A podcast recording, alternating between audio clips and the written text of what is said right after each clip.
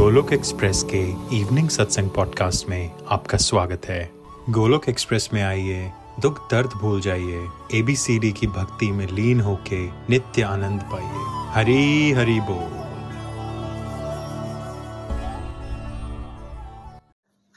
आज बड़ा ही auspicious day है। आज वामन एकादशी है और भगवान वामन देव की थोड़ी सी कथा भी आज करेंगे। जैसा कि आप सब लोग जानते हैं हम लोग सिंप्लीफाइड भागवत गीता के शुरुआती कुछ टॉपिक्स अभी डिस्कस कर रहे हैं जिसमें सेवा के ऊपर हमारी चर्चा शुरू हुई है पिछले कल से। आई थिंक निखिल जी ने भी ज्वाइन कर लिया है। हरे कृष्ण हरे हरे राम हरे राम राम राम हरे हरे हरे बोल। तो सेवा के बारे में हम चर्चा कर रहे हैं। कल हमने समझा था कि सेवा का मतलब क्या होता है? साहा और एवा टुगेदर विद सबका साथ, सबका विकास। मतलब ये भाव अपने अंदर लाना कि हमें जो भी एक्शंस करने हैं, वो इस तरह से होने हैं जिसमें खाली मेरा फ़ायदा नहीं है, सबका फ़ायदा है। ये बात को सोचना ही सेवा है। और निस्वार्थ भाव से जब हम ये समझते कि मैं एक निमित्त मात्र हूँ, कर्ता भाव नहीं लाते उसमें कि मैंने किया है। और समझते हैं कि भगवान करवाने वाले हैं।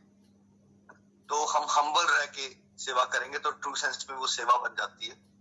और हर एक धर्म के, हर एक शास्त्र में एक्चुअली सेवा को बहुत इंपॉर्टेंट बनाया गया है। और हमने ये बताया था कि जैसे आप सत्संग करोगे तो आप पहले जो गाड़ी आपकी भक्ति की रुकी पड़ी थी, वो उसकी थोड़ी सी मोमेंटम आएगा उसमें। तीस, चालीस की, पचास की स्पीड पे चलना शुरू हो जाएगी।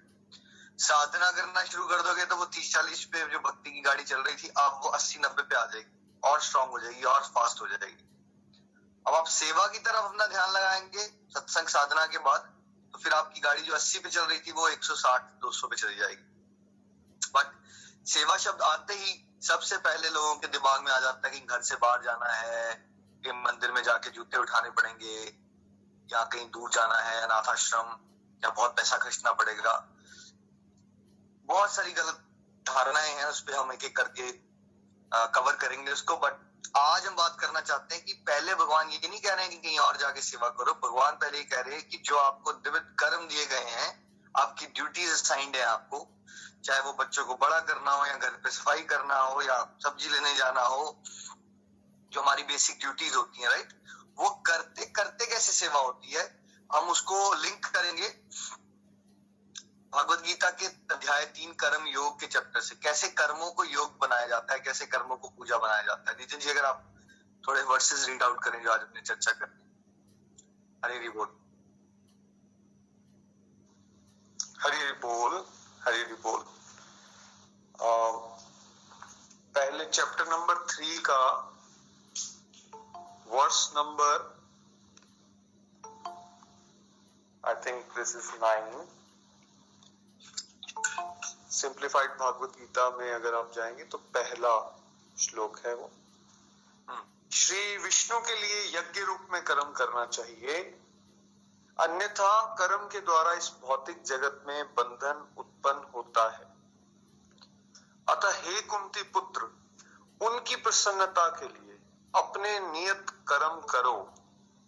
इस तरह तुम बंधन से सदा मुक्त रहोगे। हाँ जी तो भगवान क्या एडवाइस दे रहे हैं यहाँ? ये देखो, दो ही तरीके हैं आपके पास। काम तो करना है, ये तो बोला नहीं गया कि काम नहीं करना है। अर्जुन भगवत गीता सुनने से पहले भी वॉरियर था और बाद में भी वॉरियर रहा। ठीक है? वो युद्ध लड़ने आया था वहाँ पे। भगवत गीता सुनने के बाद उसने युद्ध लड़ाई की तो बाहर से कुछ नहीं बदल रहा है है ना? कर्म करने का तरीका बदलता है और कर्म करने का तरीका एक हमें बंधन में डालता है। जिस तरह से हम करते हैं, ज्ञान वर्ष कुछ भी अपने मन से करते रहे और उसमें अटैचमेंट पालने की मैंने किया है, वो हमारे बंधन का कारण है। चाहे वो एंजाइटी के रूप में, चिंता के रूप में बंधन हो स्ट्रेस के रूप में बंधन हो, हमें अपने घर के काम करना भी जॉब पे जाना, बोझ लगता है सब कुछ। ये बोझ क्यों लगता है हमें? क्योंकि हमारा भाव करेक्ट नहीं है काम करने का। भगवान क्या कह रहे हैं यहाँ पे? कैसे करो? यज्ञ रूप में भगवान की खुशी के लिए करो। तो पहले तो हमें जो अपने कर्म करने का तरीका है ना, अंदर से इंटेंशन चेंज कर देंगे चाहे वो एज सिंपल एज कि हम अपने बच्चों को बड़ा कर रहे हो, ठीक है? तो ये कर्म किसने दिया मुझे? मुझे कर्म दिया है, आप देखिए इंडिया में, फॉर एग्ज़ाम्पल कोरोना वायरस चल रहा है तो घर पे लोग बैठे हैं, बहुत सारी मदर्स फादर्स फ्रस्ट्रेट हो जाते हैं कि बच्चे क्यों घर में बैठे हैं स्कूल क्यों नहीं जाते? तो उनकी इंटेंशन क्या होती है कि वो स्कूल जाए इसलिए कि वो पढ़ाई कर लें, अच्छे इंसान बने, या उनका बोझ कम हो जाए? नितिन जी क्या लगता है आपको? बहुत सारे लोगों की क्या इंटेंशन होती है? स्कूल क्यों जाए बहुत सारे लोग तो अनफॉर्चुनेटली ये सोचते हैं कि उनका बोझ कम हो जाए उनको क्योंकि डील करना बच्चों के साथ मुश्किल लग रहा होता है। बर्डन फील करते हैं वो तो उनको लगता है यार वो स्कूल जाएँ तो ये थोड़ा सा रिलैक्स हो जाएँगे. पे इंसान कह देता है कि भक्ति के रास्ते पे चल रहा है ना भक्ति या भगवत गीता वो अपनी ड्यूटी से भाग रहा है। बट सच क्या है कि जो समाज के मेजोरिटी लोग हैं, उनको पता ही नहीं है ड्यूटी क्या होती है, वो उसको बोझ बनाते हैं। भगवान ने दी गई ड्यूटीज़ को हमने बोझ बना लिए हुए है अपने ऊपर, और बिकॉज़ हम टाइम पास करना चाहते हैं ना, क्यों? बच्चे स्कूल जाएँगे तो हम क्या करेंगे पीछे नितिन जी? घर बैठ के। अपने पसंद का टीवी देख लेंगे, और क्या करेंगे? लेटे रहेंगे, अपना मोबाइल चेक करेंगे। बच्चा होगा घर में तो क्या करेगा? वो क्वेश्चन पूछेगा, वो टास्क देगा, ऐसे करना है, मुझे करो, मेरे साथ खेल लो। ये आसान है या अपने मनपसंद बैठ के सोफे पर बैठ के टीवी देखना आसान है? कौन सा काम आसान है? जितेंद्र जी। बच्चों को डील करना मुश्किल है और मनपसंद डिस्ट्रक्टिव एक्टिविटी करना टाइम पास करना वो आसान है। ना तो हमारे पास दो चौबीस घंटे ना हम दो चीज़ें करते हैं। एक तो हम टाइम वेस्ट करते हैं और एक अपनी ड्यूटीज़ करते हैं। तो आज हम बात कर रहे हैं कि पहले तो वो ड्यूटीज़ में भाव बदल के कैसे उसको सेवा बनाया जाए अगले सत्संग में फिर हम बात करेंगे कि वो जो हमारे पास बहुत सारा डिस्ट्रक्टिव टाइम होता है, जो हमें लगता है कि हम इंजॉय कर रहे हैं टाइम वेस्ट करके, उसको कैसे आइडेंटिफाई किया जाए और उसको कैसे समाज कल्याण में लगाया जाए, ये कल, अगले कल नहीं सॉरी मंडे वाले सत्संग में हम चर्चा करेंगे, ठीक है? पहले तो हमें हर एक ड्यूटी में भाव बदलना है। अच्छा ये भगवान ने, ये मुझे बेटा दिया, या बेटी दी, इनको संस्कार देना, अच्छी वैल्यूज़ देना, इनको भगवान के रास्ते पे चलाना, ये मेरा रोल है। तो इसके लिए मुझे क्या करना पड़ेगा? रोज उनके साथ जो टाइम स्पेंड करना है वो मैं भगवान की प्रसन्नता के लिए कर रहा हूँ।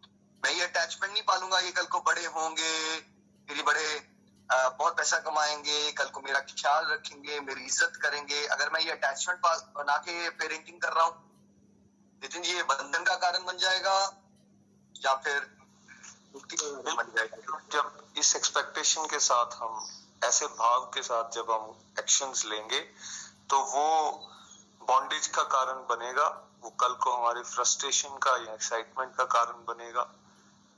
बिल्कुल। और आज हम मृत्यु से हम नहीं निकल पाएँगे कभी भी। फ्रीनेस की तरफ़ नहीं जा पाएँगे कभी भी। हमने भगवान ने ये नहीं कहा कि ड्यूटी मत करो। भगवान ने कहा कि ड्यूटी करते करते इतना मत खो जाओगे तो मुझे ही भूल जाते हो इसने तुम्हें ड्यूटी दी है। और आज देखिए तो बहुत सारे पेरेंट्स डिप्रेशन में चले जाते हैं क्योंकि पचास पचपन साल में उनका एक ही बेटा था। उन्होंने बहुत मेहनत की उसके ऊपर। और उसकी, वो मेहनत करते करते वो उसी के बारे में सोचते रहे अटैचमेंट बच्चे से बना ली, भगवान को भूल ही गए। तो फिर माया ने क्या किया? सबक सिखाने के लिए। बच्चा चला गया कनाडा उसने एक कैनेडियन से शादी कर ली। माँ बाप के अगेंस्ट चला गया वो। और माँ बाप क्या हो गए फिर? माँ बाप चले गए डिप्रेशन में। है ना? क्या ये कॉमन सिचुएशन है नितिन जी? अगर हम इंडिया में देखें तो बड़ा कॉमनली दिखता है। पेरेंट्स डिप्रेशन में चले गए बच्चों को बहुत कॉमन है बहुत ज़्यादा कॉमन है। बहुत कॉमन है ठीक है? तो ये क्यों हो रहा है? क्योंकि हमने भगवान ने ये नहीं कहा था कि ड्यूटी करो मत करो। भगवान ने ये कहा था अटैचमेंट किससे बनाओ लेकिन? मुझसे बनाओ या ड्यूटी करते करते ड्यूटी से या उस पर्सन से बना लो अटैचमेंट जिसके लिए वो कर रहे हो। कर मेरे लिए याद रहे हो ना ये गड़बड़ हो जाती है। तो भगवान क्या कह रहे हैं? हर एक कर्म अगर आप ये सोच के करोगे कि ये जो मुझे हस्बैंड मिले, या मुझे बेटा मिला, या बेटी मिली, मुझे mother in law father in law ये घर के काम मिले जॉब पे जाना मिला है, ये मैं किसके लिए कर रहा हूँ? ये मैं भगवान की प्रसन्नता के लिए कर रहा हूँ। अगर आपका भाव ऐसे बदल गया तो आपको हर एक कर्म फ्रीनेस हो जाएगी आपकी, क्योंकि भगवान तो ब्रह्मांड उठाते हैं, फिर भी स्माइल कर सकते हैं। अगर आप प्रभु से जुड़ जाते हो तो आपको प्रभु की एनर्जियाँ शक्तियाँ मिलती हैं। फिर आप क्या हो जाते हो? Busy through the body free as soul Hari Hari बोल। इसका मतलब क्या है? आप शरीर से जितना भी व्यस्त हो, लेकिन आत्मा रूप में आप फ्री हो जाते हो। इंसान कभी भी थकावट को अनुभव अपने काम करने की वजह से नहीं करता।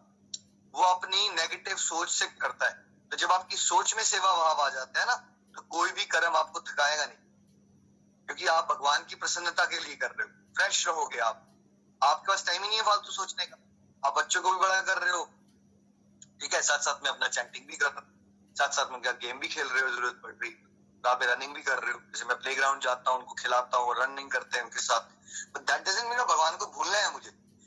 गाड़ी में जा रहा हूँ, थोड़ा उसमें बीच में कीर्तन कर लेते हैं, बच्चों के साथ आरती कर लेते हो आके रनिंग कर रहे हो, थोड़ी देर उनसे बात भी करोगे तो वो पूछ रहे हैं, वो भी बताओगे साथ साथ में चैंटिंग भी कर लोगे। तो तो भगवान को याद करते रहे और साइमल्टेनियसली सेवा भाव से ड्यूटी करते रहे।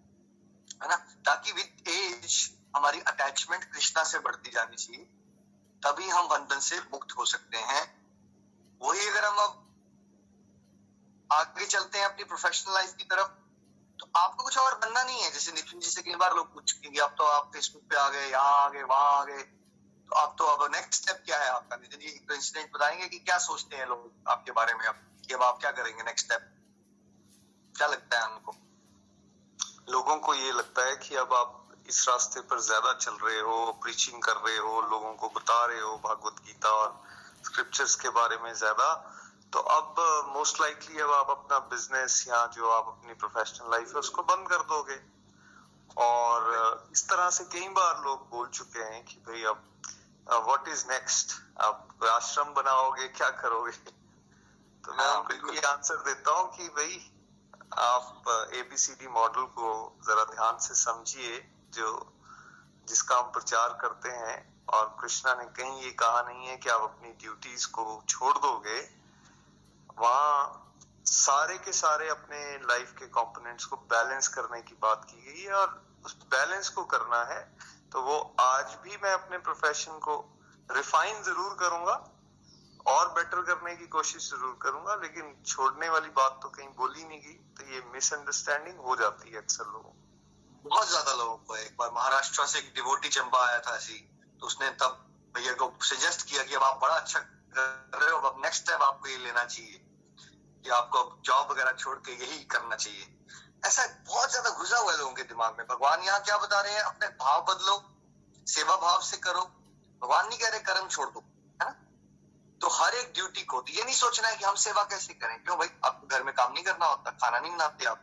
अच्छा आपने घर में लड्डू गोपाल रखे तो आप उनको भोग लगाते हो तो वो क्या कर रहे हो आप? खाना बनाना, सब्ज़ी लेने जाना और भगवान को भोग लगाना, ये क्या हो रहा है? सेवा ही तो है।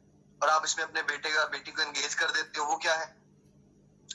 बच्चों को संस्कार देने से अच्छी सेवा आप भगवान के लिए और समाज के लिए क्या कर सकते हो? आज समाज में किस किस लोगों की कमी है? डॉक्टर की, इंजीनियर की या अच्छे चरित्र के इंसान की? की कमी किस चीज़ की है? करेक्टर वाले लोगों की। हाँ तो अच्छे करेक्टर के लोग कहा? कोई फैक्ट्री में तो पैदा होंगे नहीं वो। वो बड़े कहाँ होंगे? वो एक परिवार में। तभी तो गृहस्थ आश्रम है ना वो? आश्रम है। कहीं और आश्रम नहीं बनाना। आपका गृहस्थ ही एक आश्रम है। तो उसको अगर आप, बच्चों को आप इवॉल्व करते हो अच्छी वैल्यू सिस्टम के साथ तो प्रभु के लिए सेवा ही कर रहे हो ना आप। इस तरह से सोच के चलना है हमने। फिर हमें हर एक कर्म करने में मज़ा आएगा बिकॉज़ हम भगवान के लिए कर रहे हैं। और हमें ये लगेगा ही नहीं कि मेरे पास डिवोशन का टाइम ही नहीं है बिकॉज़ आप, आपकी हर एक एक्टिविटी को डिवोशन बनाना है आप, है ना? घर में टीवी देखने का, जैसे बच्चों को होता है कार्टून देखने तो मैंने इनका नियम बना लिया कि भाई, चलो बट कार्टून देख लेंगे, पहले हम एक भजन सुना करेंगे सुबह। ये सोच किसको लगानी पड़ेगी? फादर या मदर को लगानी पड़ेगी ना? बच्चों को चॉइस समझ नहीं होती उस समय, वो तो कुछ भी कहना शुरू कर देंगे। वो जो सोचना फिर उनको आदत डालना कि मैंने भजन सुनना है बेटा, वो क्या है? क्या वो मेरी सेवा हो रही है? बेशक मैं टीवी के साथ ही उनका भजन ही लगा के दे रहा हूँ। तो क्या हो रहा है वो? सेवा है ना? एक आदत डाली जा रही है एक बच्चे को कि भाई उसको सुबह पहले उठ के भजन सुनना है फॉर एग्ज़ाम्पल है ना? या वो कल परसों में गौरी के साथ बैठा उसने वो टेलीकाउंटर पे कि चलो बेटा एक सौ बार सौ बार करना है आपने हरे कृष्णा। तो उसको जो ट्रेन करना है उसके बैठना है समय व्यतीत करना है क्या पेरेंटिंग हो रही है नितिन जी? या नहीं हो रही? बच्चे के साथ बैठ के बात करना। जी पेरेंट? बट क्या सेवा भी हो रही है साइमल्टेनियसली? अलग अलग है? हम ये क्यों सोचते हैं घर के बाहर जाके हम किसी के लिए कुछ करेंगे तभी सेवा होगी। वो भी आएगा। वो भी इंपॉर्टेंट है।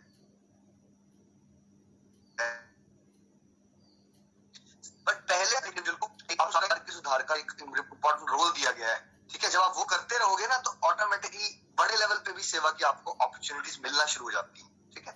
बट हमने इसको अंडर एस्टिमेट नहीं कर देना है कि जो हमें ऑलरेडी प्रिस्क्राइब्ड ड्यूटीज़ भगवान ने दी हैं, अगर एक हाउस मेकर जो है, वो अपनी रिस्पॉन्सिबिलिटी की सेवा को समझे कि वो कितने परिवार के लोगों को प्रसाद खिला के उनकी उनकी सतोवृत्ति में हेल्प कर सकता है। मतलब उसकी जो हाउसवाइफ है या होम मेकर है, वो कैसे कितने सारे इंडिविजुअल्स होते हैं फैमिली के, उनको अच्छा मतलब साफ़ सुथरा बना के भगवान को भोग लगा के प्रसाद ग्रहण करवा के कैसे सबकी स्पिरिचुअल एवोल्यूशन करवा सकते कितनी बड़ी सेवा है तो घर में रिश्तेदार आ जाते हैं उनको प्यार से प्रसाद खिला दिया।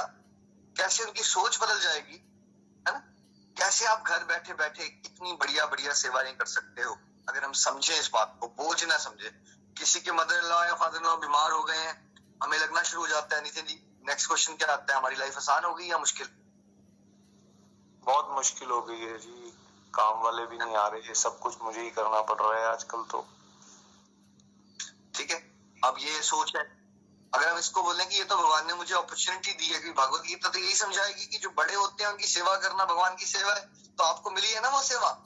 अगर आप ये सोचोगे, मैं तो कितनी ब्लेस्ड हूँ। आप ये सोचोगे वो देखो, जो उनका बड़ा भाई है, वो तो कुछ नहीं करता। होता है नितिन जी सामाजिक जीवन में। बड़ा भाई है, वो तो वहाँ रहते हैं, आराम से कनाडा में सारी सारी की सारी जिम्मेवारियाँ हमें पड़ गई। होगा ये घर में। होता है बिल्कुल बिल्कुल होता है। आप ऐसा भी तो सोच सकते हैं ना कि वो ब्लेस्ड नहीं है हम बड़े ब्लेस्ड हैं कि भगवान हमसे सेवा लेना चाहते हैं। है ना? किसी के घर में हैंडीकैप बच्चा है और उसको उसके साथ डेडिकेशन से ज़्यादा समय देना पड़ रहा है तो वो क्या सोचे? मेरा जीवन बड़ा मुश्किल है लाइफ बड़ी टफ है वो भी सच है। लेकिन एक दूसरा सच क्या है कि प्रभु ने मुझे सेवा करने को दी है हम इधर उधर जाते हैं कि भाई हम इधर जाएँगे डिसेबिलिटी इंस्टीट्यूट में हेल्प करेंगे। भाई हमें घर में एक मौका मिला कि हम इस सोल को की परवरिश अच्छे से करें, है ना? और एक उदाहरण बने। अब आगे चलते हैं थोड़ा श्लोक भी पढ़िए। वो दो जो श्लोक आगे और हैं हमारे, वो कंप्लीट करते हैं। अब श्लोक नंबर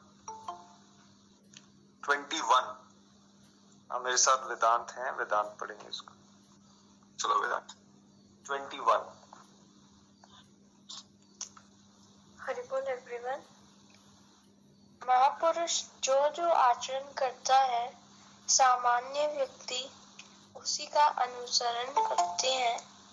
वह अपने अनुसरणीय कार्यों से जो आदर्श प्रस्तुत करता है, संपूर्ण विश्व उसका अनुसरण करता है।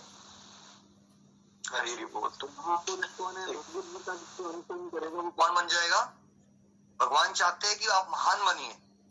और आप महान बनेंगे तो महान आपके जो एक्शंस होंगे, उसको क्या करती है मेजोरिटी लोग? मेजोरिटी लोगों को एक लीडर चाहिए होता है। जब आप अच्छाई के रास्ते पे चलते हो स्ट्रांगली चलते हो, भगवान से जुड़े होते हो, आपको देख देख के लोग बदलना शुरू हो जाएँगे राइट राइट ट्रैक को। आपकी लाइफ वैसे बड़ी मुश्किल है, लेकिन आप भगवान के साथ इतना जुड़े हो कि आप अपनी जीवन को फिर भी खुशी खुशी से, सारी ड्यूटीज़ खुशी से करते हो। कभी कंप्लेन नहीं करते, कभी ब्लेम नहीं करते ईश्वर। फिर भी सबका भला करने के बारे में सोचते हो। जिसकी लाइफ बड़ी आसान है आपके कंपैरिजन में, उसको क्या मैसेज दे रहे हैं आप दीदी उस केस में? क्या मैसेज दे रहे हैं? मैसेज क्या गया? जो लोग देख रहे हैं आपको आसपास से। मैसेज तो यही है कि अगर कोई डिवोशन में चलते हुए अपनी सारी ड्यूटीज़ को भी अच्छी तरह से कर रहा है तो एक तरह से वो लीडरशिप का आपने पहचान बताई ना, आपके आसपास लोगों को ये लगेगा कि यार वाकई डिवोशन करने से एक व्यक्ति के अंदर एनर्जी बढ़ती है, उसका फोकस बढ़ता है। वो ज़्यादा अच्छी तरह से अपने परिवार को भी और अल्टीमेटली अपने जॉब्स जो कर रहा है या समाज में जो भी वो कर रहा है, वो ज़्यादा अच्छा कर पा रहा है। तो एक तरह से आप मैसेज दे रहे हो कि इस तरह के आचरण से इस तरह के सदाचारी जीवन से सेवा हो रही है क्योंकि लोग इंस्पायर होंगे कि वो भी ऐसा करें। बिल्कुल ऑटोमेटिकली और पहले कोई और इंस्पायर नहीं होगा। मान लीजिए घर में बड़े बीमार हैं और आपने बड़ी सेवा भाव से आप बड़ों का ख्याल रखते हो। तो आप पेरेंटिंग कर रहे हो क्या साइमल्टेनियसली आपके बच्चे क्या ऑब्ज़र्व कर रहे हैं? क्या देख रहे हैं वो? क्या करना चाहिए? बड़ों की सेवा करनी चाहिए। कैसे हेल्प करनी चाहिए? आपको उनको ये नहीं समझाना पड़ेगा कि जब हम बड़े होंगे ना हमारी हेल्प करना प्लीज़ आपके आचरण से वो मैसेज उनको चला गया कि देखो ये करना होता है। जब हम बड़े होते हैं हमें उनकी हेल्प आउट करनी है ये हमारी ड्यूटी होती है है ना? अब आप आए आप अंदर में बेडरूम में डिस्कशन कर रहे हो यार मेरा लाइफ बना दी क्या है मुश्किल? हम ये भी नहीं कर पाते वो भी नहीं करते बच्चे ने सुन लिया यार अच्छा इसका मतलब होता है कि करना तो होता है लेकिन रोना होता है साथ में। ये संस्कार डाल दिया आपने। अदरवाइज़ आप हमेशा ब्लेसिंग्स की बात ही करते हो कि कोई बात हमें भगवान ने ब्लेस समझा तो बच्चे वो सीखेंगे, है ना? तो जो आचरण से प्रचार होता है और सबसे डिफ़िकल्ट प्रचार कौन सा है? पेरेंटिंग का प्रचार सबसे मुश्किल है अपने बच्चों को सही वैल्यूज़ देना। वो होगा कब? जब हमने हर एक कर्म को सेवा भाव से करना सीखा। हर एक कर्म को सेवा, नए कर्म नहीं रहे हैं आपने, पहले। जो आप करते हो, घर में उस दिन भाई नहीं आई, आपको काम करना पड़ा। वो जो करना पड़ा वाला भाव है, उसकी जगह आप सोचोगे कोई बात नहीं, खुशी से करते हैं। उस खुशी से घर की हर एक ड्यूटी करोगे जॉब पे जाओगे, बच्चे स्कूल जा रहे हैं तो ये सोचे, हम अच्छे से पढ़ाई करेंगे, कितने बच्चों को भगवान ये अपॉर्चुनिटी देते हैं कि अच्छे स्कूलों में जाके पढ़ने को मिलता है है ना? वी आर सो ब्लेस्ड कि हमें भगवान ने इतनी अच्छी फैमिलीज़ दी हैं कि हम ये पढ़ाई कर सकते हैं। तो हमारी सेवा ये कि हम अच्छे से पढ़ाई करें ताकि हम कल को लाइफ पे सक्सेसफुल हो ताकि हम और अच्छी तरह से सोसाइटी में कुछ अपना योगदान दे सकते हैं। तो इस तरह से अगर वो बच्चे स्कूलिंग भी करते हैं, अपनी पढ़ाई भी करते हैं, और अफकोर्स स्कूलिंग करते करते वो अपने क्लासमेट्स को हेल्प कर सकते हैं, अपने जूनियर्स को रैगिंग करने की जगह वो क्या कर सकते हैं? है ना? रैगिंग कितनी ज़्यादा होती है भाई? मेरे साथ ही कितनी रैगिंग हुई। अगर कोई अच्छा सेवा भाव से बच्चा चलता हो तो वो रैगिंग को रोक सकता है। छेड़खानी होती है बच्चे का, उसको रोक सकता है वो। वो दूसरों की हेल्प उस तरह से कर सकता है। मतलब कहीं उसको जाना पड़ा? नहीं। वही स्कूल जा रहा है वो। और स्कूल जाते जाते क्या सोच रहे हो कि भगवान ने मुझे कितनी ब्लेसिंग्स दी हैं कि मुझे पढ़ाई करने का मौका मिल रहा है। कितने लोग हैं? करोड़ों बच्चे हैं, इनको पढ़ाई करने को नहीं मिलती। तो मुझे ये नहीं सोचना है, मुझे बोझ आ गया, मुझे करना पड़ेगा, मैं स्ट्रेस ले लू। तो ब्लेस्ड हूँ। ये सोच बदलना ये करना पड़ेगा से लेके, मैं कितना ब्लेस्ड हूँ कि भगवान ने मुझे ये करने के लिए चुना। एक में आप ब्लेसिंग वाली फीलिंग ले रहे हो, जो कि एक्सट्रीमली पॉजिटिव फीलिंग है, दूसरे में आप करना पड़ेगा कर देते हो तो फिर क्या हो जाता है? जीवन एक बोझ है। आपको मजबूर किया जा रहा है ये करने के लिए, है ना? तो ये जो करना पड़ेगा भाव से हमें कहा पहुँचना है? We are blessed Nitin ji, एक नेक्स्ट लोग प्लीज़ वेदांत जी, वो भी कंप्लीट कीजिए। जिस प्रकार अज्ञानी जन फल की आसक्ति के से कर्म करते हैं उसी तरह विद्वान जनों को चाहिए कि वे लोगों को उचित पद पर ले जाने के लिए अनासक्त रहकर कार्य करें। ये तीनों वर्सेस आपके व्हाट्सएप ग्रुप में ऑलरेडी आ चुके हैं वीडियोस के साथ। चैप्टर थ्री के वर्सेस हैं। अज्ञानी मनुष्य और ज्ञानी मनुष्य में फ़र्क क्या है? दोनों ही कर्म करते हैं। एक करता है कर्म की फल की इच्छा के लिए, अपने स्वार्थ के लिए। दूसरा किस लिए करता है? समाज को सही दिशा देने के लिए। कर्म दोनों करेंगे। इंटेंशन अगर आपकी इंटेंशन क्या है? आप फादर हो और आप मान लीजिए घर बार छोड़ के चले गए तो आपने क्या मैसेज दे दिया सोसाइटी को? मैसेज को ये दे दिया आपने कि यार ये डिवोशन वोशन एस्केपिज्म में भागो, इस शास्त्र में चलना ही नहीं चाहिए, ठीक है? और आपने ये सोचना शुरू कर दिया कि नहीं, मैं एक डेडिकेटेड फादर बनूँगा बिकॉज़ भगवान ने मुझे रोल दिया है। मैं अपने बच्चों को, अपनी फैमिली को अच्छे से चलाऊँगा, अच्छी वैल्यूज़ दूँगा, उनकी ओवरऑल डेवलपमेंट पे ध्यान दूँगा, ठीक है? हर तरह से मैं मेहनत करूँगा। आप ज़्यादा अच्छी इंस्पिरेशन कब बनते हैं नितिन जी? आपने मान लिया कि भक्ति है, भक्ति करने के लिए मुझे जंगलों में भाग जाना है, तब आप लोगों को इंस्पायर कर पाएँगे, सही दिशा दे पाएँगे, या सबके बीच में रहते हुए उनके साथ उठते बैठते ही वो हैरान हो ही जा रहे हैं, यार, हमारे पास टाइम नहीं है डिवोशन करने का, ये अपनी फैमिली भी चला रहे हैं, कुछ भी रहते हैं। प्रचार भी कर लेते हैं। कौन सी केस में इंस्पिरेशन ज़्यादा मिलती है समाज को? सेकेंड केस में इंस्पिरेशन ज़्यादा मिलती है। सेवा देखिए ना कौन सी केस में ज़्यादा अच्छी होगी? जब आप नॉर्मल लोगों के साथ रह रहे हो लेकिन आप एक्स्ट्रॉर्डनरी बनते जा रहे हो वो उनके बीच में ही। उनको लगता है समय नहीं है आप समय बनाते जा रहे हो हर एक चीज़ के लिए। है ना? वो रोई जा रहे हैं जीवन को लेके आप खुश रहते हो। उनके बीच में ये कॉन्ट्रास्ट आता है ना यही ज्ञानी मनुष्य को करना है। लोगों के बीच में रहिए लेकिन कार्य इस तरह से कीजिए कि समाज को हम सही दिशा दे सकें। हर एक कर्म को सेवा बनाना है। प्रोफेशनल लाइफ में आजकल कितनी माल प्रैक्टिस हो रखी है, चाहे वो डॉक्टर्स हो या वकील हो या दुकानदार, चोरी टिकारी तो भाई सेवा कैसे होगी? अगर आप हर एक कर्म में एथिकली करोगे मोरालिटी से करोगे, आपका कस्टमर आता है शॉपकीपर आप उससे फेयरली चार्ज करो। ये नहीं कह रहा कोई शास्त्र की आप पैसे मत लो। है ना? लेकिन हो सकता है आपके सौ कस्टमर आते हैं, बहुत, बंदा बहुत गरीब आता है, आप एक दो को फ्री भी जाने दे सकते हो कि नहीं? क्या कर सकते हो। हमारे दादाजी थे, जब क्लाइंट जो बड़े गरीब आते थे गाँव के, उनको वो फ्री में उनके केसेस कर देते थे। वो आउट ऑफ़ लव कई बार खीरा, मूलिया जो उनके खेत में लगा होता था, वो गिफ्ट दे जाते थे, ठीक है? तो वो उसको भी एक्सेप्ट कर लेते थे। जो तो ऐसा थोड़ा बहुत तो आप एक बार्गेनिंग दे सकते हो ना, एक लीवे रख सकते हो। भाई अगर हर हर ना तो हर बंदे से पैसे कमाने और ऐसा भी नहीं कि पैसे चार्ज ही नहीं कर रहे और ऐसा भी नहीं कि चार्ज गई है तो फिर exorbitant out out of the box extraordinary charge की आप जो भी शॉप कर रहे हो, जो भी बिज़नेस कर रहे हो, उसमें एक तो चीटिंग मत कीजिए। ठीक है? फेयरली बताइए। इतना ज़्यादा घोर हमें लगता है कि हम चीटिंग के बिना काम ही नहीं कर सकते। तो ये सोच क्या है? ये अज्ञान है। ऐसा नहीं अगर आप साफ़ सुथरा काम करोगे, देखो तो एक भगवान की नज़रों में उठोगे। दूसरा, पैसे अगर कम भी आए, लेकिन पैसे की क्या होगी? बरकत ज़्यादा होगी बिकॉज़ ब्लेसिंग्स होगी। चीटिंग वाले पैसे कमाओगे, वकीलों के पास डॉक्टरों के पास, झगड़ों में उलझ जाएगा, कुछ खत्म। तीसरा, आप खुश रह पाओगे। अगर आप काम करते हो, सेवा भाव से, दुकानदार, दुकान भी हो तो आप जो आठ नौ दस घंटे दुकान पे लगाते हो, है ना? सबसे प्यार से बात कीजिए है ना? प्यार से बात करोगे एथिकली काम करोगे, अपने स्टाफ मेंबर्स के साथ भी रिस्पेक्टफुली डील करोगे। आपको सेवा करने कहीं जाना नहीं है भाई। आपके दुकान में सौ कस्टमर आते हैं ना, वो भी तो परमात्मा का रूप है। अब सोचो ना, भगवान आ रहे हैं मेरे पास, उनके साथ अच्छे से डील करो। ये नहीं कि इनको मैं किस तरह ऐड के इनसे पैसे निकाल लू? एथिकली काम करोगे, जो भी भगवान ने देना है। ये हमारी मिसकंसेप्शन होती है कि हम जुगाड़ गाएँगे, तभी हमें खाना मिलेगा। नितिन जी, हाथी को, जिराफ को, जंगल में रहने वाले जानवरों को और मछलियों को जो समुद्र में उनको कितने जुगाड़ और चालबाजी करनी पड़ती है खाना खाने के लिए?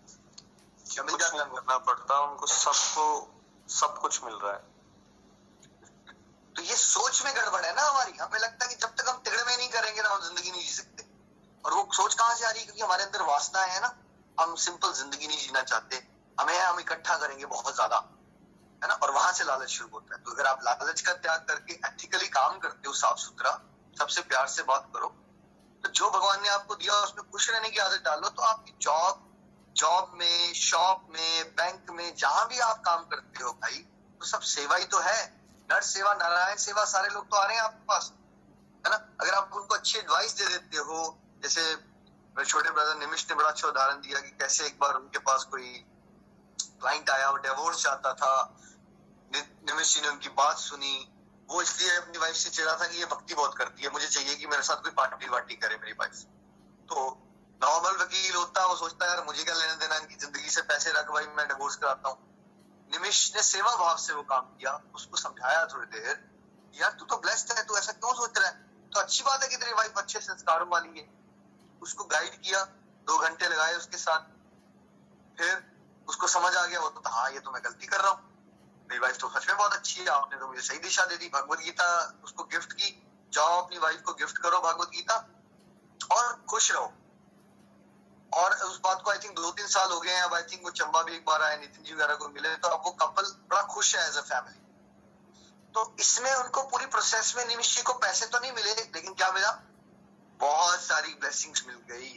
तो क्या उनका घर नहीं चल रहा आज? अगर एक क्लाइंट से पैसे नहीं लिए तो क्या हो जाएगा? नितिन जी, कुछ हो जाएगा? ज़िंदगी चल रही है हमारी सबकी कंफर्टेबली या नहीं चल रही है अभी बहुत ज़्यादा कंफर्टेबल चल रही है कुछ नहीं होता।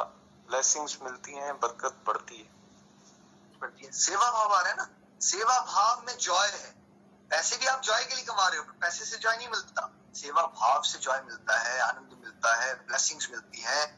और ये अटैचमेंट छोड़ देनी है हमने कि हर जगह पैसे ही कमाने जगह पे वो आपकी जो असाइंड ड्यूटीज़ हैं, उसी समय पे सेवा हो जा शुरू हो जाएगी। बहुत बढ़िया बढ़िया तरह से आप सेवा कर पाएँगे। उसी स्ट्रक्चर में रहते रहते, अभी रिसेंट एग्जांपल में हमारे साथ वरुण जी और विपुल जी हैं। प्रोजेक्ट मैनेजर्स हैं एक कॉर्पोरेट में।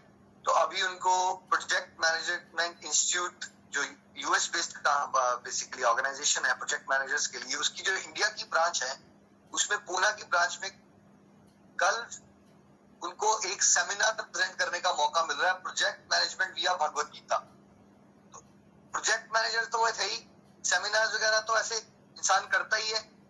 अब बिकॉज़ वो भगवान के रास्ते में चल रहे हैं तो उनको कैसी अपॉर्चुनिटीज़ आना शुरू हो गई कि बड़े स्केल में सौ, दो सौ लोग और प्रोजेक्ट मैनेजर्स हैं कॉर्पोरेट के हाई लेवल की पोजीशंस पे, उनको क्या बताने का मौका मिल जाएगा?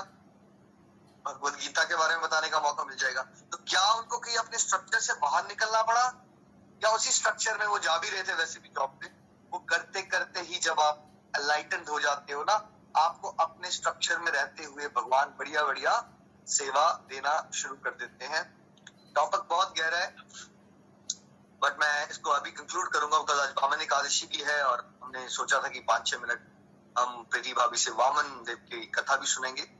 लेकिन बस मैं ये रिक्वेस्ट करता हूँ आपसे, सबसे पहले फोकस करो अपने एटीट्यूड पे। क्या मैं हर एक कर्म को बोझ बना के करता हूँ? या जो ड्यूटीज़ भगवान ने मुझे दी है, मैं उसको खुशी से, सेवा भाव से, साफ़ इंटेंशन रख के करता हूँ।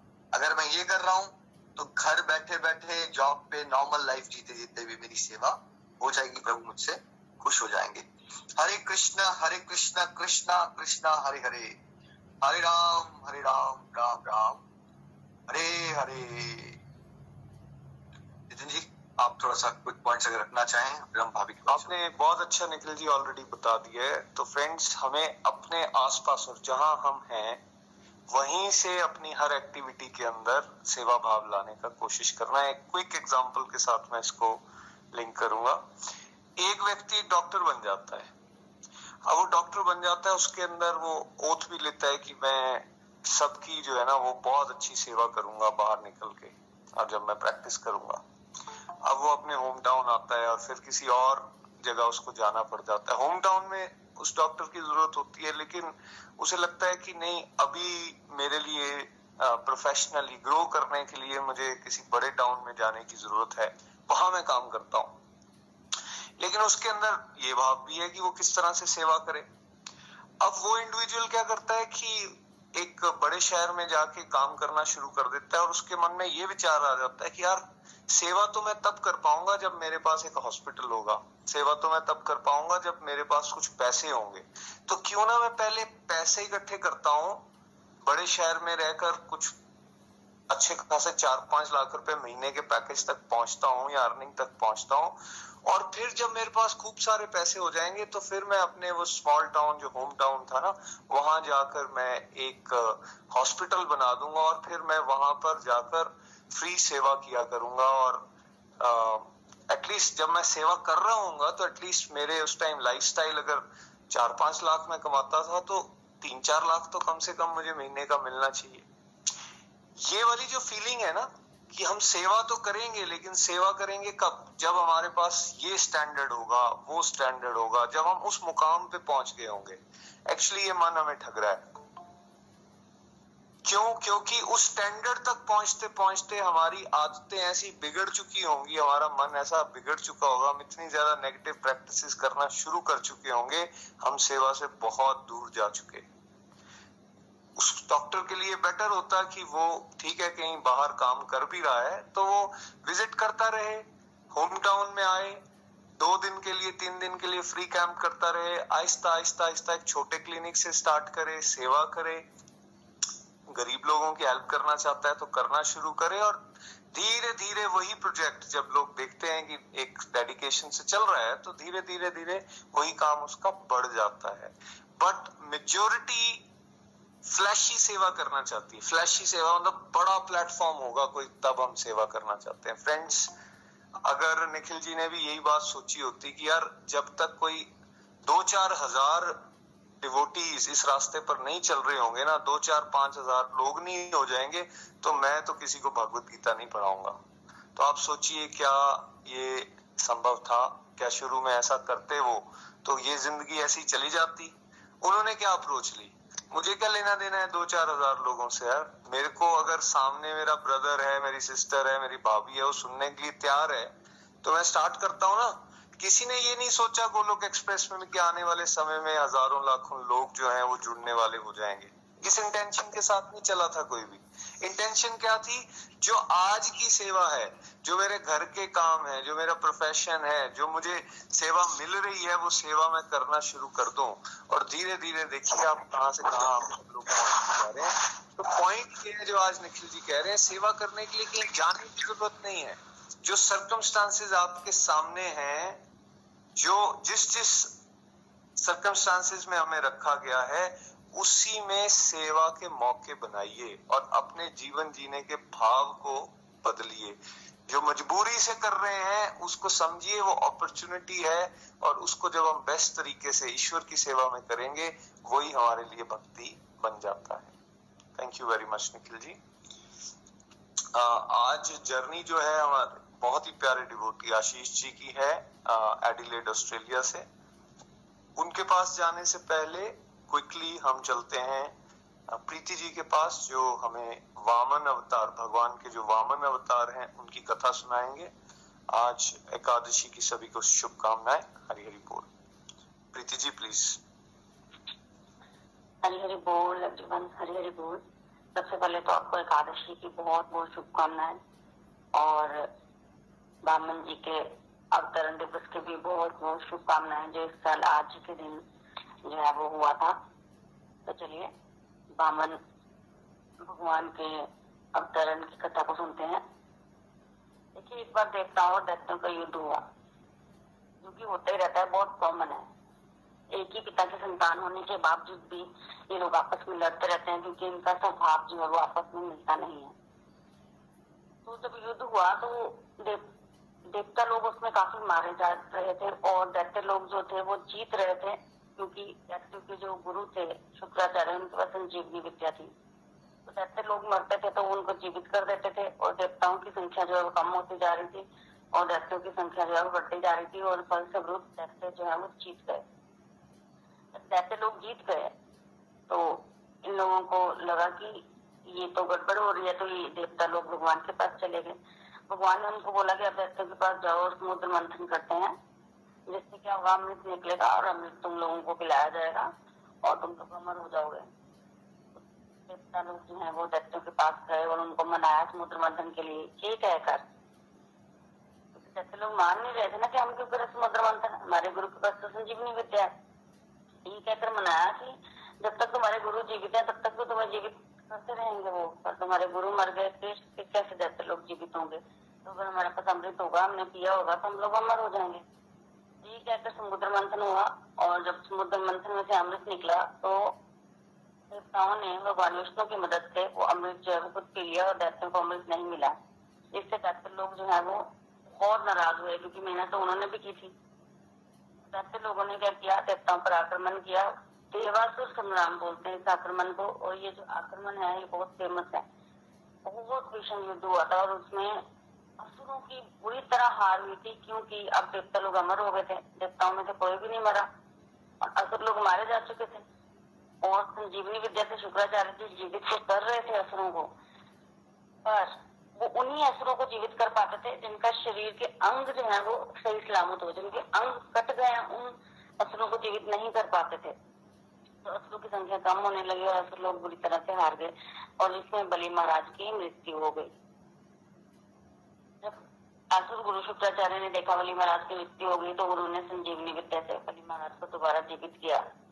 और अब असुरों को इतनी हानि हो चुकी थी कि शुक्राचार्य जी ने अब बलि महाराज को बोल दिया कि युद्ध करने से कुछ नहीं होगा। तो मैं मैं ऐसा करता हूँ कि सौ अश्वमेघ यज्ञ करवाता हूँ। जो सौ अश्वमेघ यज्ञ करता है, वो इंद्र बन जाता है तो तुम पुण्य के बल पर जो है वो इंद्र बन जाओगे। तुम्हें सौ अश्वमेघ यज्ञ करने से ये कहकर अश्वमेघ यज्ञ करवाने के लिए बलि महाराज को तैयार किया। जब बलि महाराज अश्वमेघ यज्ञ कर रहे थे तो 99 यज्ञ जो है, उनके पूरे हो गए थे सोमा यज्ञ चल रहा था। सोमा यज्ञ पूरा होता था तो बलि महाराज जो है इंद्र बन जाते। अब देवताओं ने बड़ी कोशिश की कि यज्ञ रुक जाए। पर जब कोई यज्ञ करता है तो यज्ञ जो है, उसमें पुण्य प्राप्त होता है। और क्योंकि अब दत्तों के पास बलि महाराज के पास पुण्य इतना हो गया था कि अब देवता लोग उनका कुछ बिगाड़ नहीं पा रहे थे तो देवता लोग बड़े उदास हो गए। अब देवता लोग बड़े उदास हुए तो वो अपनी माता के पास है, अदिति। अदिति को उन्होंने अपनी मुश्किल बताई कि ऐसा ऐसा है। अब माँ अपने पुत्रों के दुख से तो दुखी हो ही जाती है। तो देवताओं की जो माता है, अदिति, वो अपने पति कश्यप मुनि के पास गई। और उनको बताया कि ऐसे ऐसे मेरे पुत्र बड़े दुखी हैं और उनके दुख से मैं दुखी हूँ। तब उनके पति ने उनको एक व्रत बताया, इसको व्रत बोलते हैं। बोलते कि अगर तुम बारह दिन का ये व्रत है, इसमें दूध पीकर रहना होता है, इस व्रत को करोगी तो तुम्हारी मुश्किल जो है वो भगवान विष्णु ज़रूर हल करेंगे।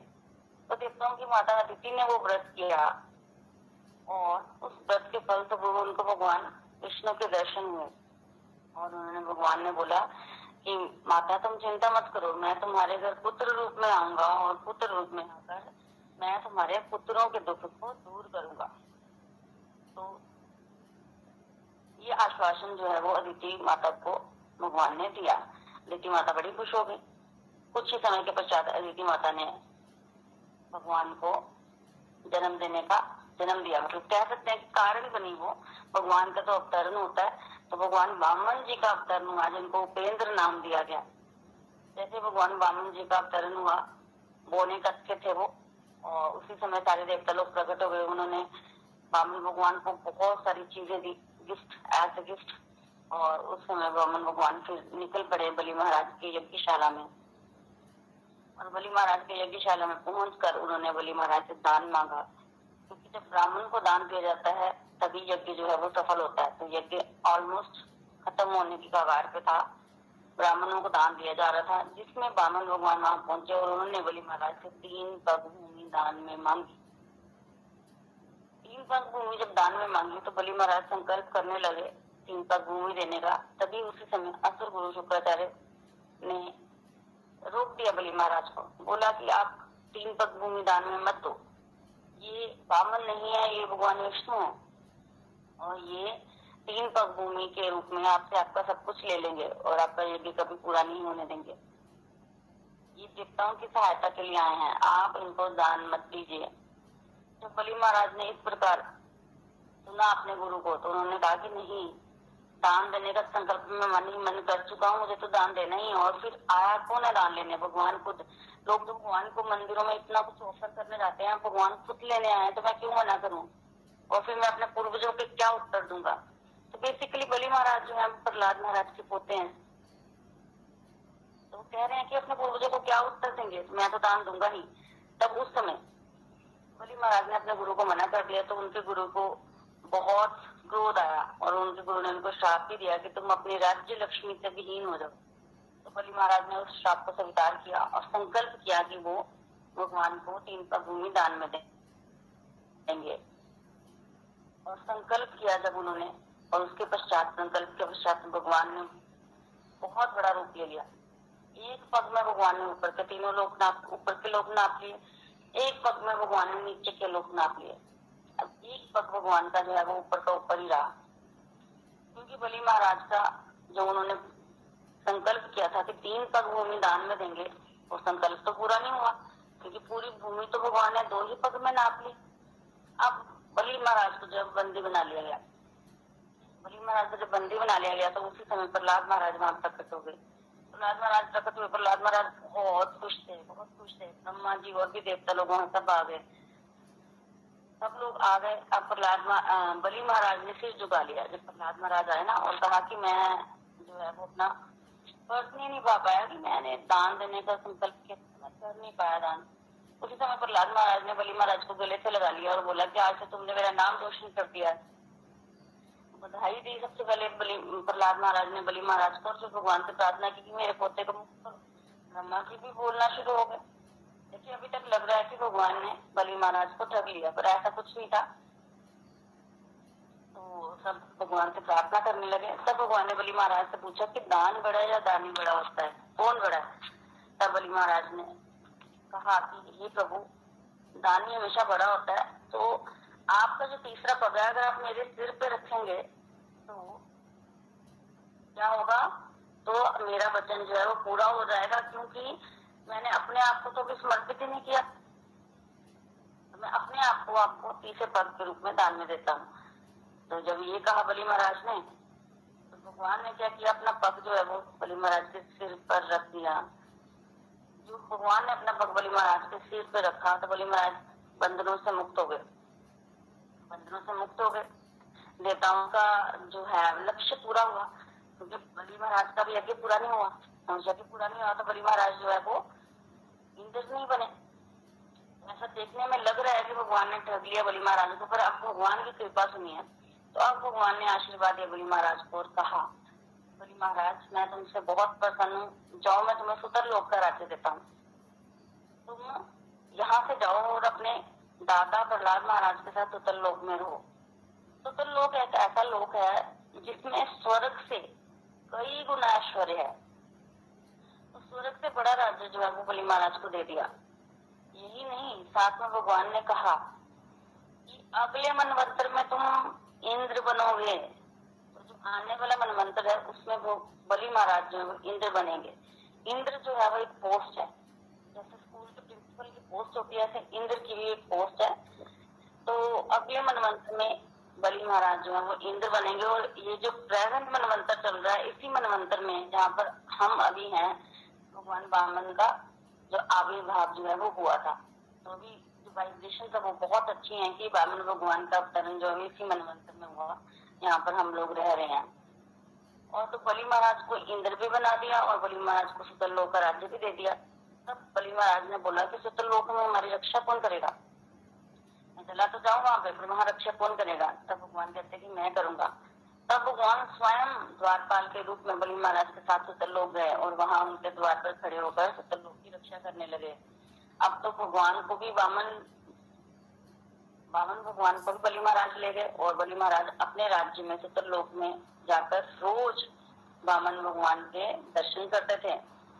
तभी लक्ष्मी माता को लगा कि भगवान जो है वो बलि महाराज के साथ चले गए तो मुझे उन्हें लेने जाना चाहिए तो लक्ष्मी माता उनको लेने गई। और वहाँ पर लोक में लक्ष्मी माता जब पहुँची तो उन्होंने बलि महाराज को भाई बनाया और भाई क्योंकि रक्षाबंधन रक्षा राखी बांधी तो उपहार के फल तो वो, वो भगवान को वापिस ले आए। तो भगवान जो है वापिस आए पर अभी भी भगवान जो है बलि महाराज को मिलने जाते हैं। तो ये जो चातुर्मास्य का समय होता है जिसमें हम बोलते हैं कि भगवान सो गए। सच तो ये है कि भगवान कभी नहीं सोते। भगवान जो है वो सतर लोग जाते हैं उस समय बलि महाराज से मिलने के लिए। कुछ समय जो है वो साल के चार महीने जो है वो भगवान जो है वो बलि महाराज के पास सुधर लोग उनसे मिलने जाते हैं और वहीं रहते हैं और ओनम का त्योहार बहुत प्रसिद्ध है। उस समय ओनम का त्योहार जब आता है ना, उस समय भगवान जो है वो बली महाराज को सुधर लोग को छोड़कर यहाँ बैकुंठ पर वापिस आते हैं और कहते हैं कि बली महाराज उनको छोड़ने भी आते हैं। तो बहुत धूमधाम से ये त्योहार जो है वो मनाया जाता है। तो बोलिए, वामन भगवान की जय। देखिए, वामन भगवान ने प्रकट होकर जो है वो देवताओं की सहायता भी की, पर बलि महाराज को उन्होंने छोड़ा नहीं। और बलि महाराज को देवताओं से कई गुना ऐश्वर्य प्रदान किया। हरी हरि बोल, हरी। बोल हरी बोल। Thank you very much Preeti ji. Vaman अवतार की जय। देखिए बलि महाराज भगवान के जो ट्वेल्व हाईएस्ट डिवोटीज हैं, उनमें से एक हैं। क्योंकि उन्होंने आत्म समर्पण कर दिया, सब कुछ भगवान को सरेंडर कर दिया तो भगवान ने फिर उनकी लॉटरी लगा दी। सीखने वाली बात क्या है?